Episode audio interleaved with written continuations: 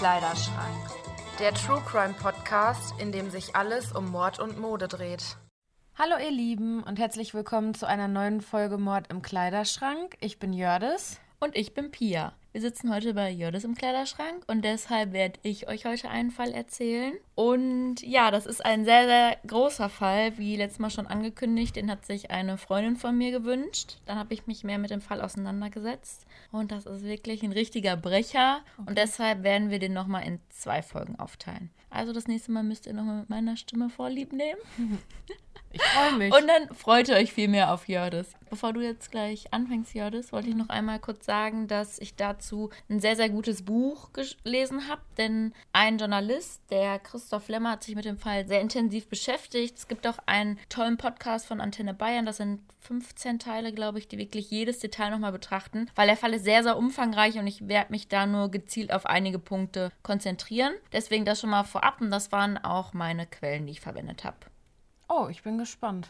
Ich wollte noch sagen, dass ich sehr, sehr gute Neuigkeiten habe. Jetzt bin ich gespannt. Ich habe meine Masterarbeit abgegeben. Endlich. Ah, yippie. Ja, ich freue mich total. Also ich habe die letzte Woche Freitag hochgeladen. Sogar vier Wochen vor dem offiziellen Abgabedatum. Bin ich ein bisschen stolz drauf, dass ich es doch noch eher geschafft habe. Und ja, ich weiß gar nicht, was ich jetzt mit meiner freien Zeit machen soll. Ich musste halt auch viel arbeiten in letzter Zeit. Aber ja, ich werde jetzt einfach meine freie Zeit genießen, mich irgendwann mal auf das Kolloquium dann vorbereiten, was ja noch ansteht. Da muss ich auch irgendwie noch so eine PowerPoint-Präsentation So, machen. aber locker. Du Ja. weißt ja, wovon du gesprochen hast. Ja, aber ich bin einfach nur glücklich, dass ich jetzt nicht mehr im Hinterkopf habe, dass ich da irgendwie dran arbeiten muss. Das ist so eine Erleichterung. Ja, das Ich habe auch erstmal geheult, als ich die hochgeladen Oh, habe. wie schön. Oh, das ist wirklich eine Erleichterung. Aber ich finde, man kann das am Anfang gar nicht realisieren. Nee, und der Hammer war ja erstmal, wir mussten die halt als PDF hochladen und ich habe die PDF erstellt, habe die hochgeladen und dann muss man da noch einmal draufklicken, um quasi zu gucken, ob das das richtige Dokument ist und habe dann einen Fehler gefunden, weil es nämlich zweimal das Kapitel 2.9.1 gab und dann ich so, ach du meine Herren, dann habe ich das noch schnell geändert, habe die neue PDF hochgeladen und ja, ich hätte mich tierisch, tierisch über mich selbst geärgert, wenn ich das hinterher gesehen hätte. Nein, ihr seid froh, dass es da noch aufgefallen ist. Ich habe sie mir tatsächlich auch nicht nochmal komplett durchgelesen. Auf gar keinen Fall, weil wenn du jetzt noch was findest, Ja, das bereust du nur. ja. Und ja, ich bin auf jeden Fall sehr erleichtert, dass der ganze Mist jetzt vorbei Wunderbar, da ist. kannst du richtig stolz auf dich sein. Ja. Und bald gibt es dann hoffentlich eine dicke Party. Ja, das hoffe ich auch. Wenn Corona es zulässt, auf jeden Fall. Ja. Definitiv. Ja gut, dann bin ich jetzt erstmal gespannt, was du uns über die Mode in dem Mordjahr zu erzählen hast. Mache ich jetzt. Also Pia hat mir im Vorhinein schon erzählt, dass das Mordjahr 2001 war. Also ist ja auch noch relativ neu oder noch nicht ganz so lange her. Und ich musste tatsächlich erstmal gucken, ob wir irgendwann schon mal einen Fall hatten in dem Jahr, weil ich das aus dem Kopf nicht mehr wusste, aber hatten wir nicht. Und dann habe ich mich dazu ein bisschen informiert. Und bei dem ersten Satz, den ich gefunden habe, oder bei dem ersten Thema, musste ich sofort an dich denken, weil nämlich elegante Anzüge in waren für Frauen. Hosenanzüge. Genau, aber mit Nadelstreifen oder halt auch Blazer mit doppelreihigen Knopfleisten. Und die wurden halt 2001, ja, richtig in den Kleiderschrank der Frau etabliert.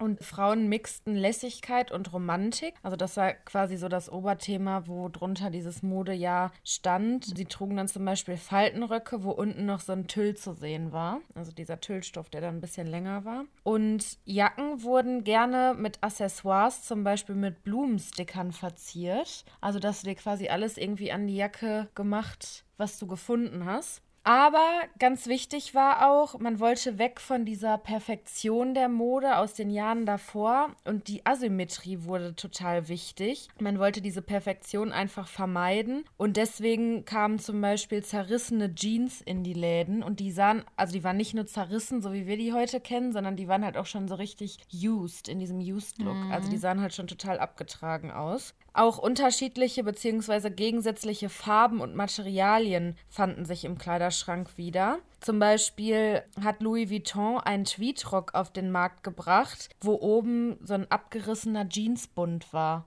Also würde man jetzt eigentlich auch erstmal sagen, okay, es passt irgendwie nicht so zusammen, aber Mhm. das war auf jeden Fall 2001 sehr in. Und Gucci etablierte die Punk-Couture. Also das zeigt ja auch nochmal diese Gegensätze von diesem Jahr, weil So Punks ja auch, genau, ja. weil Punks ja in der Regel jetzt nicht so viel mit Haute Couture haben oder sich damit halt nicht identifizieren können. Dann eine lustige Sache und da muss ich dich jetzt mal fragen, hast du noch Hüfthosen?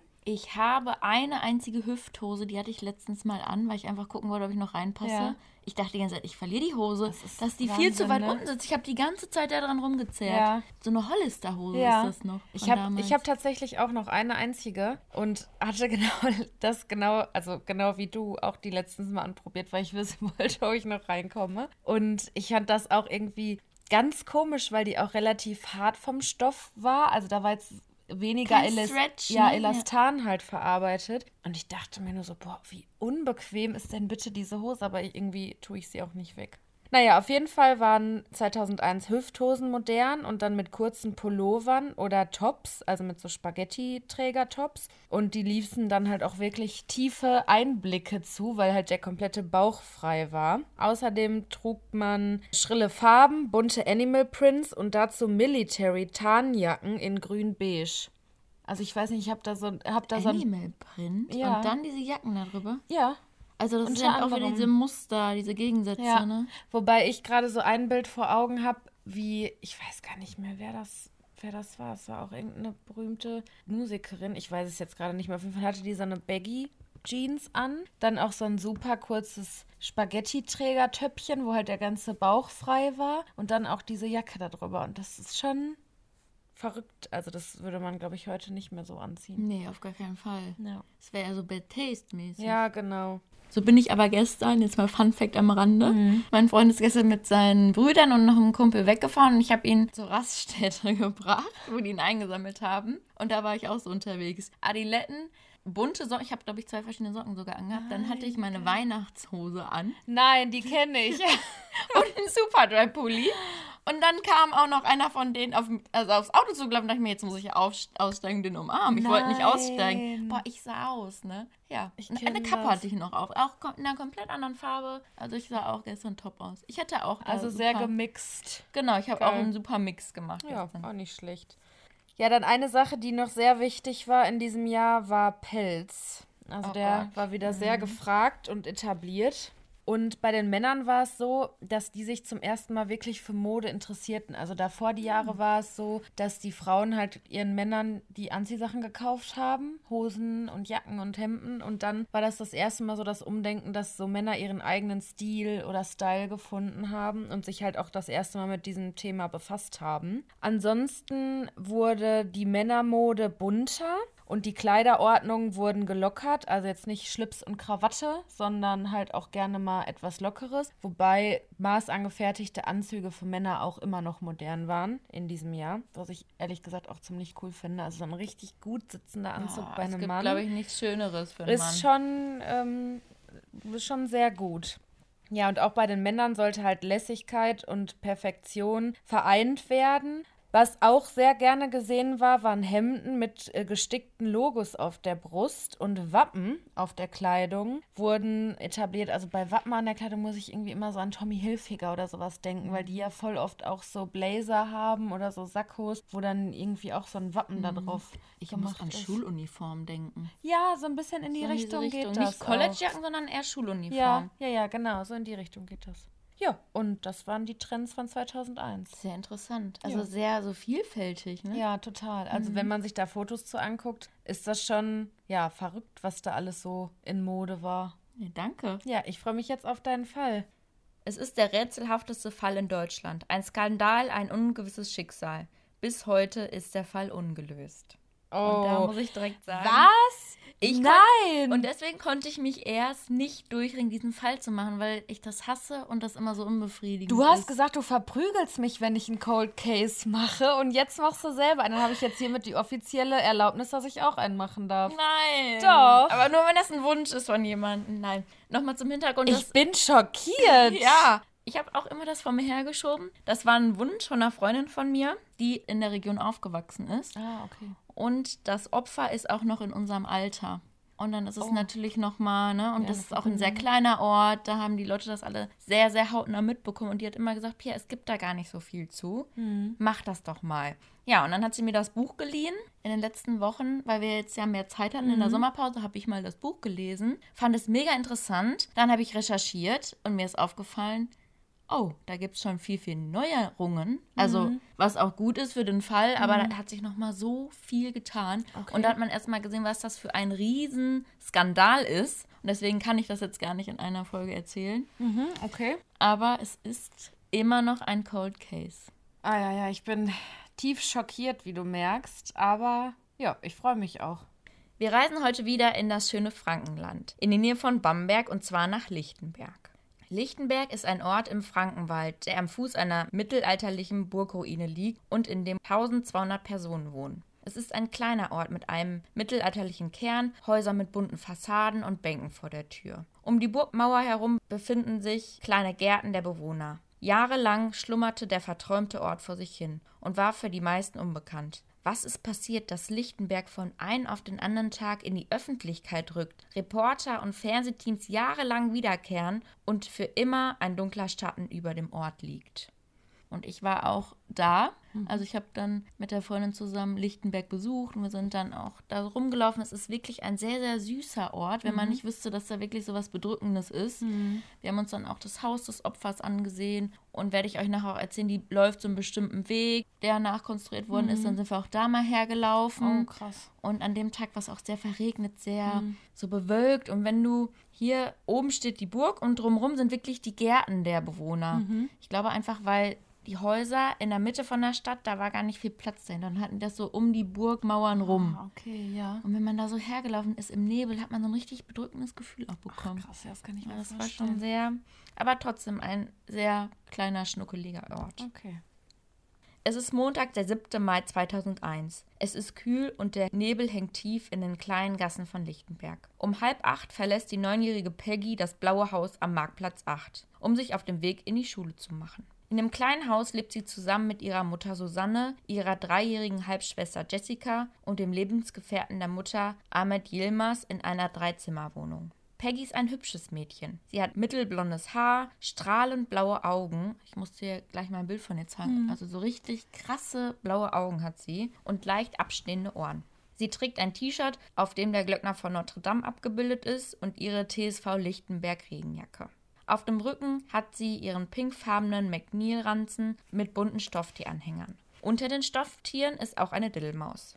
Wie fast jeden Morgen hält Peggy auf dem Schulweg an dem kleinen Lebensmittelladen. Sie ist die erste Kundin des Besitzers und kauft eine Käsestange, eine Capri-Sonne und zwei Chupa Chups Lutscher. Wie immer lässt sie die Summe anschreiben und die Mutter begleicht die offene Rechnung am Ende der Schulwoche. Um 7.30 Uhr kommt Peggy an der Schule an, pünktlich zum Schulbeginn. Auf dem Plan stehen Mathe, Deutsch, Heimat- und Sachkunde, Kunst und Musik. Nach der sechsten Stunde endet der Schultag um 12.50 Uhr. Peggy hat es nicht eilig und hilft mit ihrer Freundin Miriam, der Hausmeisterin, beim Aufräumen des Klassenzimmers.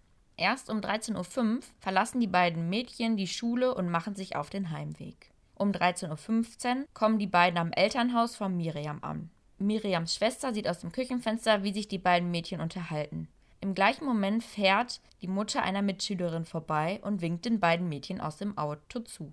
Peggy verabschiedet sich dann von ihrer Freundin und macht sich weiter auf dem Weg nach Hause. Sie wird zwischen 13.15 Uhr und 13.30 Uhr von einer Zeugin gesehen, wie sie an der Straße entlangläuft. Gegen 13.30 Uhr fährt der Schulbus an Peggy vorbei. Eine Mitschülerin sitzt im Bus und sieht durch die Scheibe, dass Peggy in Richtung Marktplatz läuft. Zu diesem Zeitpunkt ist die neunjährige Peggy nur noch wenige Schritte von zu Hause entfernt. Abends um Viertel nach acht kommt Susanne, die Mutter von Peggy, von ihrer Spätschicht aus dem Alten- und Pflegeheim nach Hause. Von außen sieht sie kein Licht brennen. Auch der Schulranzen von Peggy, der sonst als Stolperfalle im Flur liegt, fehlt. Peggy ist nicht zu Hause. Jedoch beunruhigt die Mutter das zunächst nicht. Da sie viel arbeitet, musste ihre Tochter früh selbstständig werden. Im selben Haus wohnen alte Freunde der Mutter, Mike und Elke. Sie unterstützen Peggys Mutter und passen regelmäßig auf die Kinder auf. An diesem Nachmittag hat Elke die jüngere Tochter Jessica vom Kindergarten abgeholt.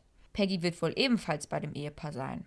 Susanne klingelt an der Tür der Nachbarn und wird sofort freudestrahlend von Jessica begrüßt. Aber wo ist Peggy? Sie ist nicht bei den Nachbarn und sie haben sie den ganzen Tag nicht gesehen. Susanne wird unruhig. Sie macht sich auf den Weg zurück in ihre Wohnung und greift dort direkt zum Telefonhörer, um Mitschüler und Bekannte anzurufen. Jedoch hat niemand die Neunjährige gesehen. Kurz nach halb zehn setzt sich Susanne in ihr Auto und klappert die Adressen ab, bei denen niemand ans Telefon gegangen ist. Jedoch nichts. Peggy ist wie vom Erdboden verschluckt. Um 21.56 Uhr meldet Susanne ihre Tochter bei der Polizei als vermisst. Anschließend informiert sie ihren Lebensgefährten Ahmed, der zu dieser Zeit noch auf der Arbeit ist. Die Suche beginnt. Hundertschaften der Bereitschaftspolizei durchkämmen die dichten Waldstücke, Hubschrauber kreisen, Taucher suchen in Seen und Flüssen nach dem Kind. Schließlich kommen auch spezielle Wärmebildkameras zum Einsatz, doch auch sie finden keine Spur von Peggy. Gleichzeitig starten die Befragungen von Zeugen. Die ersten werden bereits in der Nacht befragt, wie beispielsweise die Mitschülerin, mit der Peggy nach Hause gelaufen ist. Trotz einiger widersprüchlicher Aussagen kann ihr Tag vom Verlassen des Hauses am Morgen bis 13.25 Uhr rekonstruiert werden. Ob Peggy jemals zu Hause angekommen ist, kann niemand mit Sicherheit sagen. Ab halb zwei ist der Verbleib der Neunjährigen rätselhaft. Einige Zeugen geben an, dass die Peggy noch nach halb zwei gesehen haben und sie sogar um 19 Uhr noch durch die Straßen lief. Ob dies wirklich der Fall ist, bleibt ungewiss. Schnell kommt der Verdacht auf, dass Peggy Opfer eines Gewaltverbrechens geworden sein könnte. Auch eine Entführung scheint plötzlich möglich. Es werden unzählige Flugblätter verteilt, auf denen das Gesicht des hübschen Mädchens abgebildet ist. Zusätzlich wird eine Pressekonferenz einberufen. In dieser wendet sich Peggys Mutter an die möglichen Entführer. Unter Tränen bittet sie um Hinweise oder wenigstens ein Lebenszeichen. Die erste Sonderkommission Soko Peggy wird ins Leben gerufen. Sie nimmt ihre Arbeit auf und ermittelt in viele Richtungen. Bereits in den ersten acht Wochen gehen die Ermittler rund 2500 Hinweisen nach und vernehmen unzählige Zeugen. Es gibt viele Spuren, viele widersprüchliche Aussagen und viele Verdachtsmomente. Zeitweise arbeiten 75 Ermittler rund um die Uhr am Fall Peggy. Der Druck auf die Soko wächst von Tag zu Tag und das Medieninteresse ist riesig. In allen Zeitungen des Landes wird über den Fall berichtet. Überall ist das Mädchen mit den stahlblauen Augen abgebildet. Auch in Fernsehsendungen wie zum Beispiel in der Sendung Ripo Live wird der Fall beleuchtet.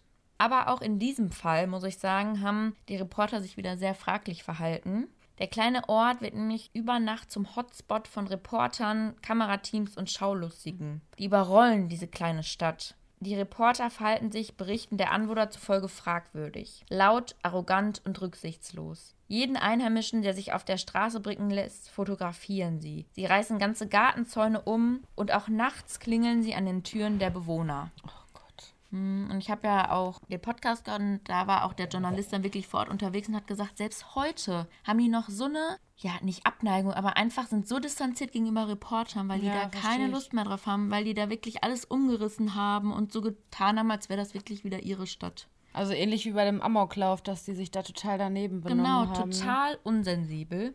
Aber was ich am schlimmsten finde, dass wieder Kinder dem Spektakel ausgesetzt waren, hilflos ausgesetzt, weil Gleichaltrige von Peggy wurden regelrecht gejagt. Und die Reporter geben den Kindern dann Regieanweisungen. Da war ein Junge, der sollte beispielsweise den Schlossberg runterfahren mit dem Roller. Und der hat vorher gesagt, dass er Peggy überhaupt nicht mochte. Mhm. Und dann hat einer das so eingefangen und dann stand, in der Zeitung wurde dann das Bild abgelichtet und darunter stand, der kleine X sucht seine beste Freundin Peggy. Ach, also die haben sich, weißt du, die Story dann so gedreht, wie sie wollten. Die ja. wollten gar nicht hören, was die Leute sagen, sondern die wollten halt nur, dass sie dann für ihre Bilder da möglichst viel Geld bekommen. Ja, genau. Oder möglichst Position, viele Auflagen ja. verkaufen. Ja. Boah, das ist heftig. Mhm. Aber wer ist Peggy Knobloch überhaupt? Peggy kommt am 6. April 1992 in Bayreuth zur Welt. Ihre Mutter ist da gerade einmal 19 Jahre alt. Ihr Vater Martin arbeitet als Taxifahrer und ist der Alleinversorger der Familie. Kurz nach Peggys Geburt findet Martin einen Job und so zieht die kleine Familie nach Eckental in der Nähe von Nürnberg. Doch das scheinbar glückliche Familienleben hält nicht lange. Ein halbes Jahr später brennt Susanne mit der gemeinsamen Tochter durch. Sie zieht zu ihrer Jugendliebe nach Schwanewede bei Bremen. Doch auch hier bekommt Peggy keine Stabilität. Susanne und ihr neuer Freund führen eine On-Off-Beziehung. Als Peggy nicht mal ein Jahr alt ist, zieht ihre Mutter mit Peggy zurück zu Martin, ihrem leiblichen Vater. Ein paar Monate später zieht sie jedoch wieder nach Norddeutschland. 1995 ziehen sie dann nach Halle zu Susannes neuen Freund Werner. Diese Beziehung hält zwei Jahre. In dieser Zeit fängt Susanne dann aber eine zweite Beziehung zu Ahmed an. Sie trennt sich für ihn von Werner. Zu diesem Zeitpunkt ist sie bereits schwanger mit Peggys Schwester Jessica. Mit Ahmed lebt die kleine Familie 2001 zusammen, als Peggy verschwindet. Also es ist dann immer noch ihr Mhm. Lebenspartner. Werner bleibt jedoch Peggys Wunschpapa. Sie erwähnt dies öfters gegenüber ihren Schulfreundinnen und erzählt von tollen Ausflügen, die sie machen, wenn sie ihn besuchen darf. Sie gehen in den Zoo und sie wird dort behandelt wie eine kleine Prinzessin. Zu Hause berichten ihre Freundinnen, es ist chaotisch und unordentlich. Da ihre Mutter viel arbeitet, bekommt sie oft kein richtiges Mittagessen, sondern isst Reiswaffeln mit Schokoguss. Oh. Willst du auch Reiswaffeln mit Schokoguss? Nein, ich habe gerade schon gegessen, danke. 1998 wird Peggy in der Grundschule im benachbarten Bad Steben eingeschult. Ihre Mutter und ihr Stiefvater haben kein Interesse, sich in die Dorfgemeinschaft in Lichtenberg zu integrieren. Sie bleiben lieber unter sich. Ganz im Gegensatz zu Peggy. Sie ist ein sehr offenes und selbstständiges Kind, die sich oft allein im Ort rumtreibt. Jeder kennt sie und sie ist bekannt wie ein bunter Hund. Die Bewohner beschreiben sie als aufgeweckt, neugierig und sie interessiert sich an allem und jedem. Ihre Hausaufgaben macht sie oft im Gasthof des Ortes zur Goldenen Sonne. Das ist eine Kneipe und eigentlich ist ja eine Kneipe jetzt nicht so die, das richtige ne? Umfeld für eine Neunjährige, aber da sitzt sie wohl öfters und hält sich mit den Leuten, macht ihre Hausaufgaben und verbringt da ihre Das ist ja Zeit. irgendwie auch schon ungewöhnlich, ne? Also ich glaube, ich hätte mich mit neun nicht irgendwo in eine Kneipe oder ins Restaurant oder sowas gesetzt, um da meine Hausaufgaben zu machen. Man ist ja dann eher mit Gleichaltrigen eigentlich unterwegs, weil da Ja. sind ja mehr Erwachsene. Auch abends wird sie von Bewohnern gesehen, die sich fragen, ob sich niemand um das Kind kümmert und was sie so spät noch alleine draußen macht. Noch heute hat sogar jeder sein eigenes Bild von Peggy, wenn man die Bewohner und Bewohnerinnen fragt. Die einen sagen, dass sie ein total vernachlässigtes Kind war. Die anderen sagen, dass Kinder von berufstätigen Eltern halt sehr, sehr schnell selbstständig werden müssen und dies dann ganz normal ist. In der Schule ist Peggy in den ersten beiden Jahren eine gute Schülerin. In der dritten Klasse wechselt sie dann auf die Grundschule Lichtenberg und ihre Leistungen werden plötzlich sehr schlecht. Sie ist nicht konzentriert, ihre Noten sind schlecht und immer wieder kommt sie zu spät oder ohne Hausaufgaben in den Unterricht. Das Einzige, was ihr Spaß macht, ist der Sportunterricht. Schnell wird sie Mitglied des TSV Lichtenberg. Sie ist Teil der Fußballmannschaft und geht zum Kindertouren. Auch die Mutter fällt der Leistungsabfall auf. Sie geht mit Peggy zu einem Arzt. Dieser verschreibt ihr Psychopharmaka. Noch etwas. Nur weil die schlechter in der Schule geworden ist, sofort Medikamente? Hm, Da dachte ich mir auch so, das hat man ja früher sowieso total viel gemacht, auch bei Kindern, die hyperaktiv waren, direkt, wie ist das, Ritalin? Glaube ich. Ja, Irgendwie. ich kenne mich da ehrlich gesagt nicht so ganz gut Ja, aus. aber, das da sollte man vielleicht heftig. mal nach der Ursache gucken, wenn das Ja, mit ja. diesem Schulwechsel ist, aber sie bekommt direkt Tabletten. Vor allen Dingen, warum kriegt die Tabletten? Also was sollen, wie sollen die Tabletten ihr helfen, ihre Schulnoten zu verbessern? Also die Tabletten hätte ich auch gerne gehabt. Ich glaube aber, dass das. Oder ähm, einfach so zur Konzentrationssteigerung oder. Ich glaube, das ist äh, Antidepressivum, sowas in die Richtung, dass sie denken, dass sie eine Depression hat. Okay, das ist heftig. Ich weiß es nicht. Also es wurde auch ausführlicher beschrieben, weil die hat natürlich schon viel, viel miterlebt. Ja, das stimmt natürlich. Ja, eine Therapie wäre vielleicht auch gut, aber gewesen, nicht, aber nicht nur nicht Tabletten. Ja. Ja.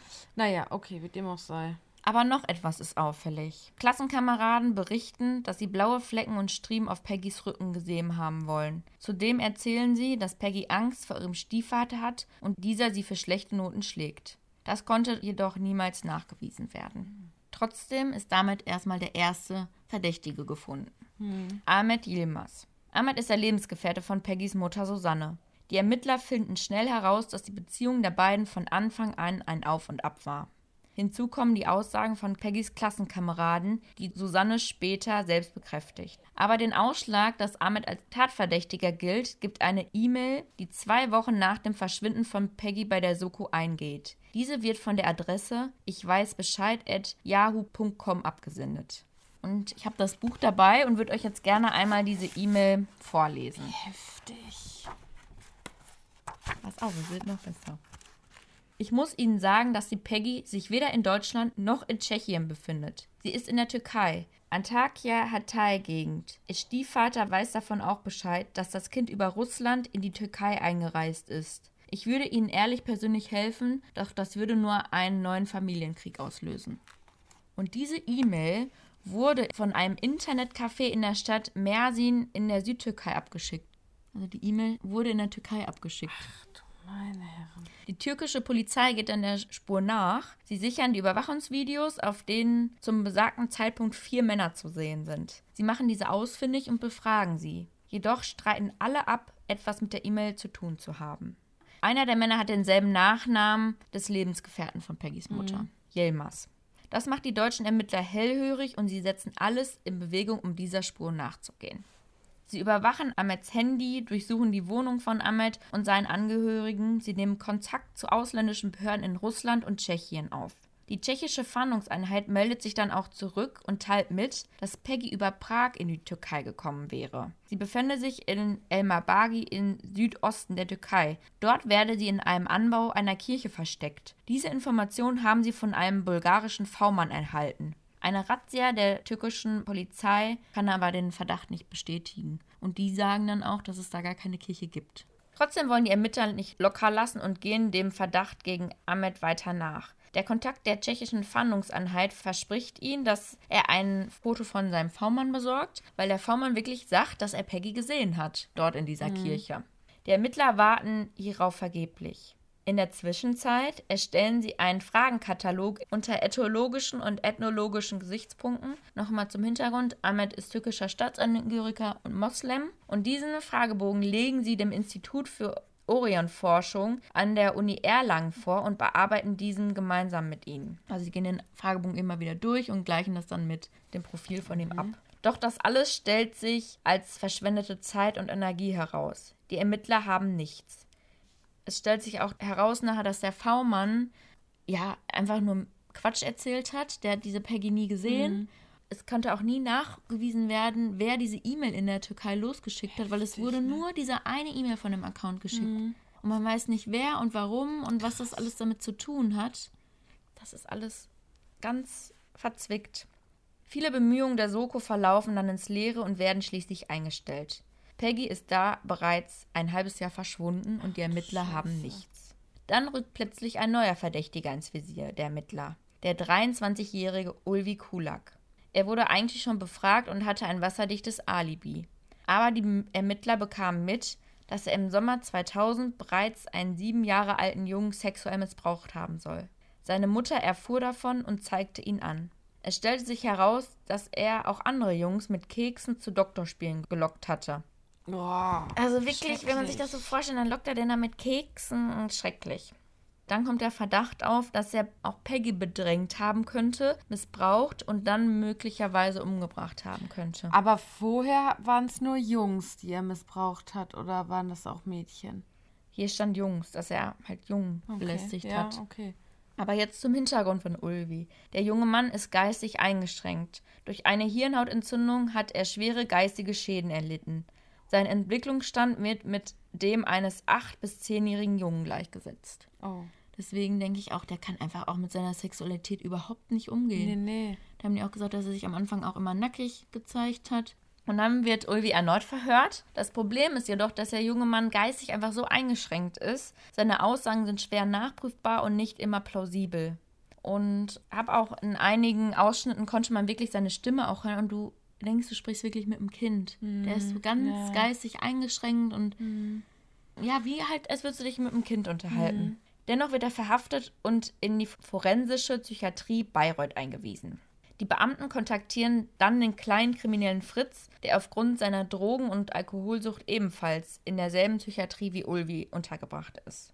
Sie überreden ihn, als V-Mann zu agieren und ein Geständnis von Ulvi zu bekommen. Sie versprechen ihm dafür, ein gutes Wort bei der Staatsanwaltschaft einzulegen. Das ist ja schon Quatsch. Das ist ja schon totaler Blödsinn. Der wird doch jetzt alles tun, um ja, dieses natürlich, Die drängen den schon dazu, dass er wie ein falsches Geständnis von ihm erpresst. Hermann stimmt zu und tritt mit Ulvi in Kontakt. Der Plan der Ermittler scheint aufzugehen. Immer wieder berichtet er, dass Ulvi Details über das Verschwinden von Peggy preisgibt. Er hat ihm gesagt, dass Peggy am Tag ihres Verschwindens nach der Schule bei ihm in der Wohnung war. Er hatte dann Sex mit der Neunjährigen. Dabei schrie sie so laut, dass Ulvi sie erwürgt hat, damit sie still sei.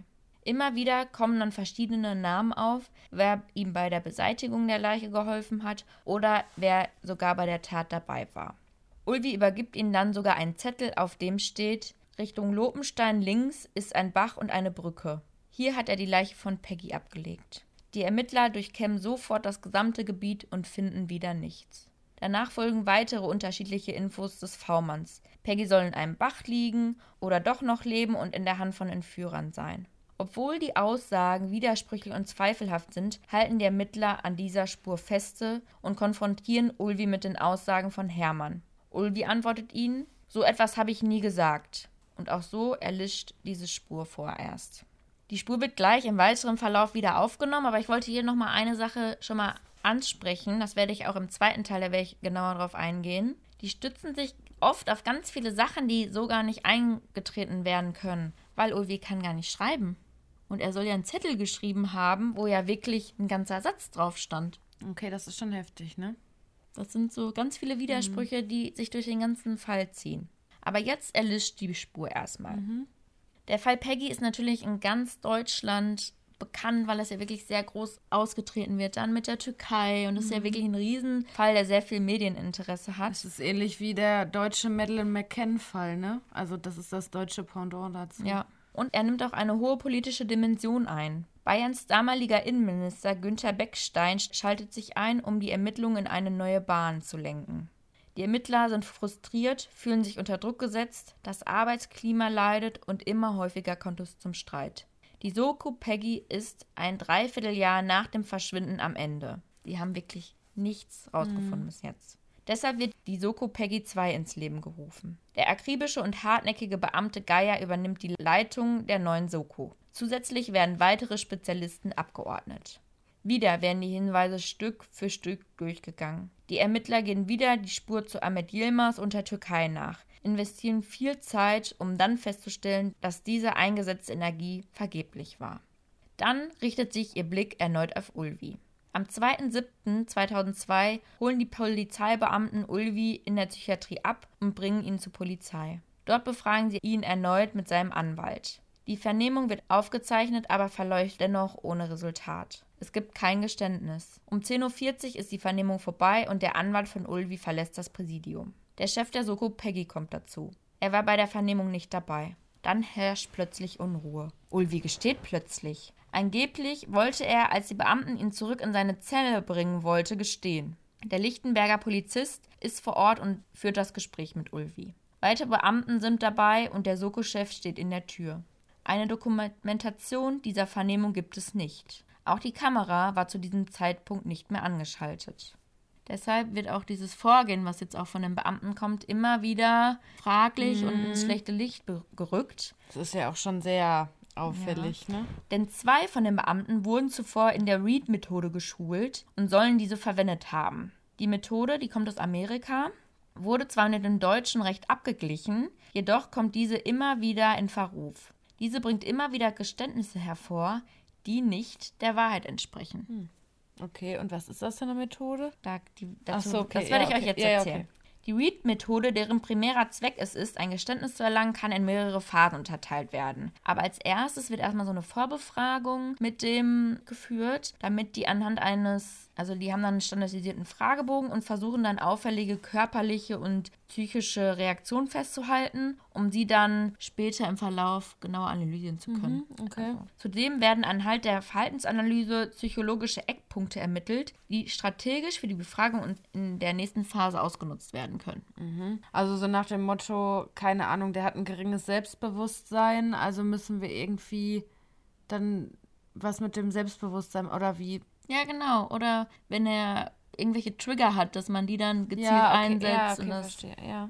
und dann beginnt die Vernehmung. Die Vernehmung verläuft in neun Schritten. Im ersten Schritt erfolgt die direkte Konfrontation mit der Tat. Dem Verdächtigen soll verdeutlicht werden, dass die Polizei unwiderlegbare Beweise gegen ihn hat. Also sie wissen, dass er es war. Hm. In der zweiten Stufe soll der Verdächtige die Möglichkeit bekommen, die Tat zu entschuldigen oder zu rechtfertigen. Die zu diesem Zeitpunkt von den Beamten vorbereiteten Tatszenarien sollen auch dazu führen, den Hauptschuldigen in einem größeren Täterkreis auszumachen. Also dann, dass er dann noch die Möglichkeit hätte zu sagen, ja, und der war noch dabei und der. Mhm. In der dritten Phase soll der Verdächtige davon abgehalten werden, seine Schuld zu leugnen. Die Theorie dahinter, je häufiger der Verdächtige sagt, ich war es nicht, desto mehr verfestigt sich sein Widerstand und desto schwieriger wird es, ein Geständnis zu erlangen. Also das versuchen die immer mhm. zu umschiffen. Phase 4. An diesem Punkt versucht der Verdächtige häufig zu erklären, warum er nicht der Täter sein kann. Dieses Gespräch soll dann, falls möglich, in Richtung eines Geständnisses geleitet werden.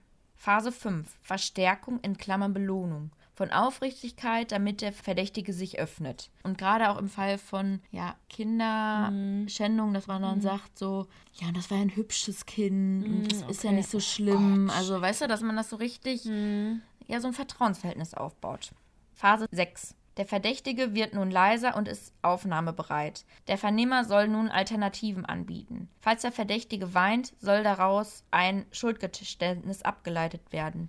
Dies ist das Anzeichen, um die finale Phase einzuleiten. Der Beamte soll die Tathypothese darstellen. In unserem Fall lautet diese: Du wolltest dich bei Peggy wegen Missbrauch entschuldigen. Peggy wollte mit dir aber nicht reden und ist weggelaufen. Du hast sie eingeholt und dann hast du sie umgebracht.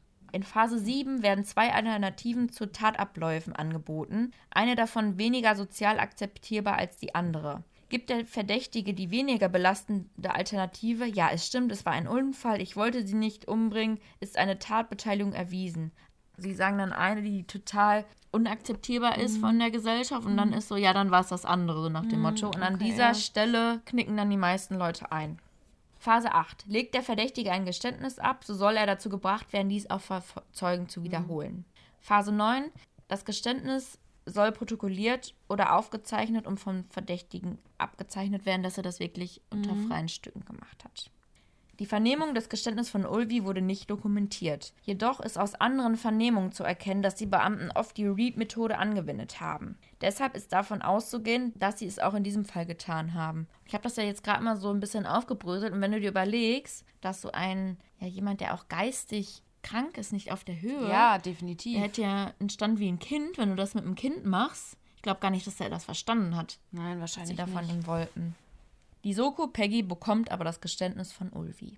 Also sagt halt diese Tathypothese, die ich gerade schon vorgelesen habe, dass er die halt erwürgt hat und sagt dann dazu, nach dem Mord an Peggy hat er seinen Kumpel Tim angerufen. Dieser ist dann mit dem Auto und seiner Freundin gekommen. Die beiden haben Peggys Leiche in den Kofferraum seines Autos geladen und sind nach Schwarzenstein in ein Waldstück gefahren. Dort haben sie die Leiche abgelegt und sind wieder weggefahren. Okay, aber wenn der gesagt hat, dass es so gelaufen ist, dann müsste er ja auch sagen können, wo die Leiche ist, ne? Ja, pass auf. Okay. Nach diesem Geständnis fahren mhm. die Beamten dann sofort mit Ulfi zu der besagten Stelle. Jedoch finden sie nichts. Anschließend überprüfen sie, sie dann die Alibis von Tim und seiner Freundin. Diese sind wasserdicht. Sie waren zum besagten Zeitpunkt arbeiten und wurden von mehreren Kollegen gesehen. Die werden sich auch bedanken dafür. Mhm. Deswegen, man merkt da schon, der objektive Teil des Geständnisses stellt sich schon am gleichen Tag als frei erfunden mhm. dar. Trotzdem wird an dem Geständnis festgehalten und es wird für glaubwürdig befunden. Oh. Ulvi geht weiterhin als Hauptverdächtiger und wird angeklagt. Der Prozess. Am 11. Oktober 2003 beginnt der Prozess gegen Ulvi K. wegen Mordes an Peggy vor dem Landgericht Hof. Das Geständnis ist das einzige Beweisstück, das es gibt. Ulvi hat dieses aber vorm Start des Prozesses bereits zurückgezogen. Das war unter sehr dubiosen Umständen. Ja. Der Anwalt war nicht dabei. Ja, zumal der halt geistig behindert ist. Ne? Mhm. Also das ist mhm. ja dann sowieso die Frage, inwiefern der da also fähig ist, ein Geständnis abzugeben. Ja. Aber trotzdem lässt das Gericht das Geständnis als Beweismittel zu. Es wird vorher ein Gutachter bestellt und der sagt über das Geständnis, dass es keinen Zweifel daran gibt dass es falsch ist. Okay, aber es gibt ja, also der einzige Zweifel, oder es ist ja quasi schon bewiesen, dass es falsch ist, weil die Leiche nicht da liegt, wo er gesagt hat. Und ich meine, das könnte natürlich auch irgendwie eine Finte gewesen sein, aber wahrscheinlich kann der das ja kognitiv gar nicht einschätzen. Mhm. Ja, das ist auch so. Und das, auf diese ganzen Fragen und diese ganzen Widersprüche werde ich dann nächstes Mal eingehen. Okay, ja. Es ist dann trotzdem ein reiner Indizienprozess. Es ist ein Mord ohne Leiche, mhm. denn von Peggy fehlt bis dahin weiterhin jede Spur. Der Prozess wird teilweise öffentlich verhandelt. Bei den interessanten Teilen wird jedoch die Öffentlichkeit ausgeschlossen. Das ist zum Beispiel das Tatkonstruktionsvideo, auf dem Ulvi K. zu sehen ist, wie er die Ermordung von Peggy nachstellt und wie er dann die Leiche mhm. weggeschafft hat. Aber auch in dem Video tauchen viele Widersprüche auf. Zum Beispiel sagt Ulvi, dass Peggy an dem Tag der Ermordung ein Pokémon-T-Shirt getragen hat. Mhm. Aber wir wissen ja, dass es kein Pokémon-T-Shirt war, sondern dass der Glöckner von Notre Dame dort abgebildet war. Auf diese Aussage wird jedoch nicht weiter eingegangen. Weitere Widersprüche werden nicht thematisiert. Ulvi sagt, dass an dem Tag, als er Peggy ermordet hat, 30 Grad gewesen sind. Genauso warm wie jetzt, als sie halt diesen das mhm. Nachdrehen. Und wir wissen ja, es war ein sehr, sehr kühler Tag, an ja. dem es sehr, sehr neblig war. Wird auch nicht thematisiert. Mhm. Eine weitere Ungereimtheit. Bei seinem Geständnis gibt Ulvi an, er habe Wiederbelebungsmaßnahmen gemacht. Ganze zehn Minuten. Er wisse das so genau, weil er auf die Uhr geschaut hat. Jedoch kann Ulvi gar nicht die Uhr lesen. Also es sind ganz, ganz, ganz, ganz viele Widersprüche. Und zudem werden viele Zeugen nicht gehört oder ihre Aussagen wurden vorher entkräftet. Einer von ihnen ist der siebenjährige Felix, der den Mord an der Peggy gesehen haben will. Aber sie befinden ihn nicht als glaubwürdig, weil er mehrfach unterschiedliche Versionen erzählt hat. Auch der V-Mann Hermann aus der Psychiatrie der ja wirklich dieses mhm. erste Geständnis von mhm. Ulfi entlockt hat, wird nicht gehört. Und da können wir jetzt einfach nur spekulieren, dass sie das nicht gemacht haben, damit sie nicht angreifbar sind und auffällt, mhm. dass sie ihnen ja, ja, dass es sehr, sehr dubios ist und sie ihm dafür ein Gegenangebot gemacht haben, ihn eigentlich schon dazu überredet haben. Auch die Aussagen von zwei zehnjährigen Jungen, die Peggy am Nachmittag noch gesehen haben wollen, wie sie in ein Auto gestiegen ist. Und die Jungs haben dann wirklich das auch aufgemalt und mhm. konnten das genau erzählen, wie das war. Krass.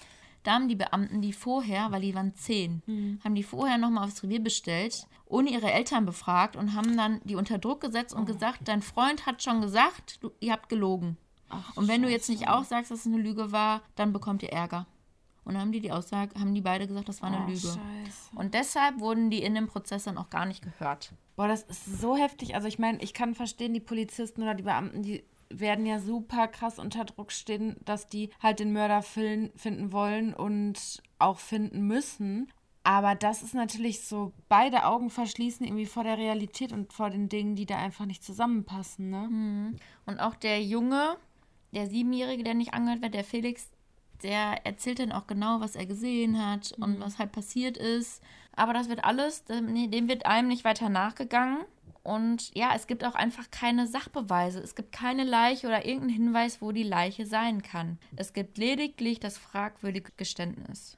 Vielleicht auch, weil der Druck so groß war. Mhm. Aber trotz allem wird Ulvi K. wegen Mordes an Peggy zu einer lebenslangen Freiheitsstrafe verurteilt. Das Mordmahnmal ist Verdeckung einer anderen Straftat. Heftig. Er wird nach dem Urteil zurück in die psychiatrische Klinik gebracht.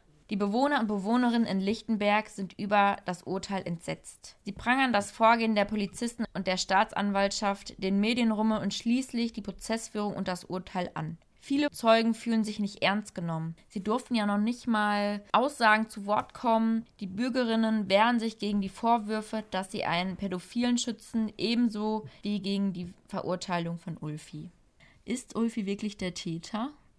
Und wo ist dann die Leiche der kleinen Peggy? Mhm. Und das werde ich euch beim nächsten Mal erzählen. Okay, also das ist krass. Also ich kenne den Fall natürlich. Also ich habe schon mal was davon gehört, aber jetzt tatsächlich auch nicht so en Detail. Und ich wusste nicht, dass das so ein Justizskandal war oder ist. Ja, einfach schiefgelaufen ist und auch wohl wissentlich, dass das nicht in Ordnung ist. Von der Polizei finde ich das schon krass, weil im Endeffekt, also natürlich habe ich ja gerade schon mal gesagt, die wollen den Täter ja finden, gar keine Frage. Aber im Endeffekt dann einfach die Beweise dahingehend zu drehen, dass man einfach irgendjemanden verhaften kann, der gut, also er ist natürlich auch nicht unschuldig, wenn das stimmen sollte, dass er da Jungs missbraucht hat. Aber das hat ja nichts mit dem Verschwinden oder mit dem Mord an Peggy zu tun. Das sind ja zwei verschiedene Paar Schuhe. Hm. Also das finde ich schon echt krass, weil eigentlich würde man ja meinen, hätten die Beamten den Anspruch an sich selber halt den richtigen Mörder zu verhaften und dann halt, also ich glaube, objektiv kannst du da nicht un unbedingt bleiben, aber halt einfach die Beweise oder die Indizien richtig zu deuten. Ja. Ja, ich glaube, der Druck dahinter war so groß, dass unbedingt jetzt ein Schuldiger gefunden mhm. werden musste, weil das war ja so ein Riesenaufgebot. Hundertschaft, Taucher, die haben ja schnell reagiert, mhm. aber die sind halt einfach nicht den richtigen Spuren nachgegangen oder haben sich mhm. da so verzwickt, dass sie da wirklich monatelang ja. in der Türkei gesucht haben mhm. und dann immer mit dem V-Mann. Und mhm. ich habe ja jetzt wirklich nur einzelne Teile rausgesucht. Da war noch mhm. so viel was einfach der Wahnsinn ist. Da ist ein ganzer Skandal hinter. Und ich würde gerne trotzdem schon mal eine Sache, was ich auch als total skandalös empfinde, mhm. weil die Peggy wird wirklich noch viele, viele, viele Jahre vermisst bleiben. Mhm. Und sie muss trotzdem weiterhin bei der Mutter gemeldet sein. Und dann kriegt die Mutter Zettel zugeschickt von der Krankenkasse. Dann kriegt die die Wahlbescheinigung. Ja, die Peggy kann ja jetzt wählen. Auf welche Schule will die Peggy denn jetzt gehen? Ach, Solche Briefe kriegt die. Dann sind sie ja eigentlich zu viert gemeldet. Dann müsste ja eigentlich auch für vier dann Wasser und sowas alles mhm. gezahlt werden. Ist das nicht schrecklich? Wenn dein Kind vermisst ist und dann kriegst du noch immer solche Briefe und was ist das für ein ne? System in Deutschland? Das ist heftig. Also da tat mir die Mutter echt wahnsinnig leid. Boah, das ist echt krass. Ja. Ja, das ist ja sowieso, also ich glaube, das Schlimmste, was dir irgendwie mit passieren kann, ist es, wenn dein Kind verschwindet. Mhm. Und auch gerade diese Ungewissheiten, das hat man ja auch schon von vielen Hinterbliebenen von Mordopfern gehört, dass diese Ungewissheit eigentlich das Allerschlimmste ist, dass man nicht weiß, was passiert, ne? Mhm. Aber das ist schon boah, das tut mir einfach nur leid, weil wenn ich mir überlege, dass ich wäre an ihrer Stelle, ich meine, das kann man nie nachempfinden. Also wir wahrscheinlich sowieso nicht, weil wir keine Kinder haben. Aber ich glaube, dass das schon wirklich so das Schlimmste ist. Und wenn du dann, ich meine, du wirst dich niemals ablenken können, aber wenn du dann noch mit solchen Sachen damit immer so konfrontiert wirst und wie du schon sagst, dieses, ja, sie darf jetzt wählen und so, das ist ja auch so ein Zeichen dafür, wie viel Zeit schon vergangen mhm. ist, ne? Du kommst ja nie zur Ruhe, immer noch so ein Hoffnungsschimmer. Vielleicht ja, ist sie genau. doch noch irgendwo. Ja. Und was ich auch noch sagen wollte, was ich richtig krass fand, die hier mit dem kleinen siebenjährigen Felix, dem da auch nicht geglaubt wurde, ne? Der ist ja auch in unserem Alter, weil sie war ja neun, als sie verschwunden ist und er ist da ja sieben, ne? Also ja. ungefähr gleich alt. Und jetzt stell dir mal vor, du hast es oder du bist dieser kleine Felix und hast das gesehen und willst das dann sagen und dann glaubt dir keiner. Und dann musst du so quasi dein Leben lang damit leben, mhm. dass dir damals jemand nicht geglaubt hat. Weißt also verstehst du, was ich, ja. was ich sagen will? Ja. Das ist ja einfach, das ist ja total schrecklich, wenn du irgendwie das Gefühl hast, du hättest was dazu sagen können oder was dazu beitragen können, dass dieser Fall aufgeklärt wird. Und dann sagt man einfach, dass du nicht glaubwürdig bist oder nicht mhm. vertrauenswürdig. Mhm. Ja, das war oh, der Fall Peggy bis jetzt. Mhm. Also ich kann wirklich nur die Empfehlung aussprechen, der Podcast von Antenne Bayern ist wirklich richtig gut. Die haben da auch einen Preis für bekommen, mhm, okay. weil die auch so einzelne Sequenzen so nachsprechen, mhm. aber auch mal den Ulfi, den hört man mhm. da wirklich, der kommt zu Wort. Oder auch Peggys Mutter kommt zu Wort. Mhm. Ist halt sehr, sehr viel Material. Ich glaube, eine Folge ist immer so zwischen 30 und 50 Minuten. Mhm. Aber wenn man sich mit dem Fall mal beschäftigen möchte, dann ist das meine Empfehlung für heute. Ja, vielen Dank. Ich bin, ja, Cold Case ist ja nicht unser ja, Ding eigentlich. Nächstes Mal werden wir noch, glaube ich, sehr, sehr viel diskutieren können. Ja. Aber jetzt gehen wir erstmal in deinen Kleiderschrank. Ja, das machen wir jetzt.